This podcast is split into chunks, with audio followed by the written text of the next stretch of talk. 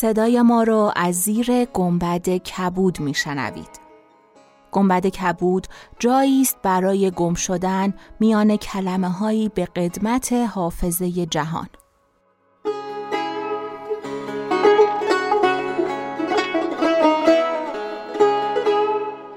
سلام من شقایق جهرومی و دوستانم شما را به زیافت نور و کلمه دعوت می‌کنیم به اپیزود 84 رم گنبد کبود گوش می‌کنید.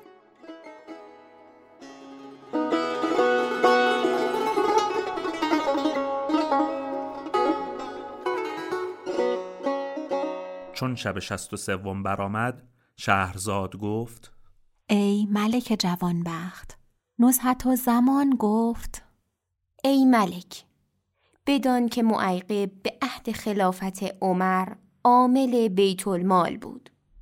اتفاقا روزی پسر عمر را بدید و از بیت المال یک درم بدو داد. معیقب گفته است. پس از آن که درم را به پسر عمر بدادم به خانه خیش رفتم. ناگاه رسول عمر بیامد و مرا پیش عمر برد. دیدم که یک درم به دست گرفته و با من گفت ای معیقب وای بر تو! میترسم که به روز قیامت در این یک درم با امت تخاصم کنی.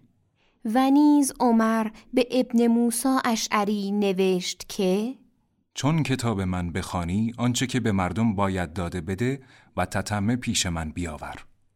پس ابو موسا بدان بیان کرد که عمر نوشته بود. چون نوبت خلافت به عثمان رسید او نیز کتابی به مضمون کتاب عمر نوشت. ابو موسا بدان بیان کرد و خراج در صحبت زیاد بفرستاد. چون زیاد خراج نزد عثمان بیاورد پسر عثمان بیامد و درمی از آن بگرفت. زیاد گریان شد. عثمان گفت بهر چه گریان گشتی؟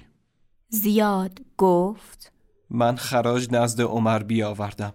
پسر او درمی برداشت.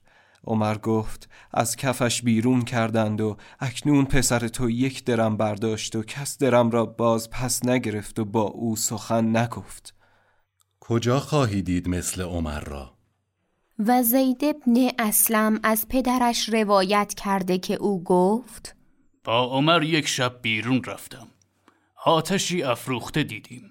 عمر گفت گمان دارم که قافله ای باشند که از آسیب سرما آتش افروختند.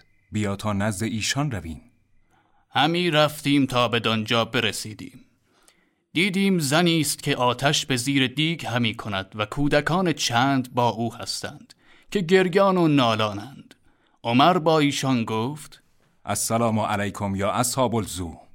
نگفت یا اصحاب النار. گفت اصحاب الزو. و پرسید شما را چه می شود؟ زن گفت از سرما به رنج اندریم. این کودکان بهر چه نالانند؟ از گرسنگی همین نالند. این دیگ چیست؟ از برای خاموش کردن کودکان این دیگ گذاشتم و خداوند عالم روز قیامت حال اینها را از عمر بپرسد. حال اینها به عمر پوشیده است. چگونه به مردم والی است و از حالشان قفلت دارد؟ عمر رو به من کرده و گفت با من بیا. پس بیرون آمده همی دویدیم تا به بیت و صرف رسیدیم. عمر یک عدل آرد به در آورد و ظرفی روغن برداشت و گفت اینها به دوش من کن.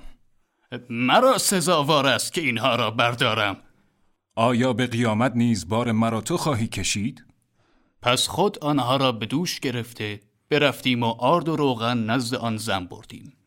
زن پاره ای آرد گرفته و به دیگ بریخت و عمر زیر دیگ همی دمید و دود گرداگرد ریش او همی پیچید تا اینکه پخته شد.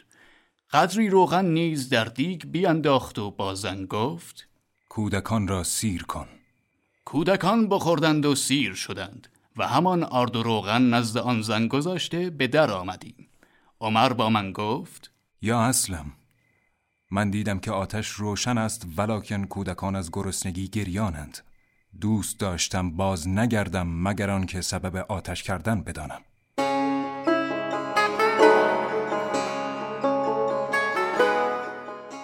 چون قصه به دینجا رسید بامداد شد و شهرزاد لب از داستان فرو بست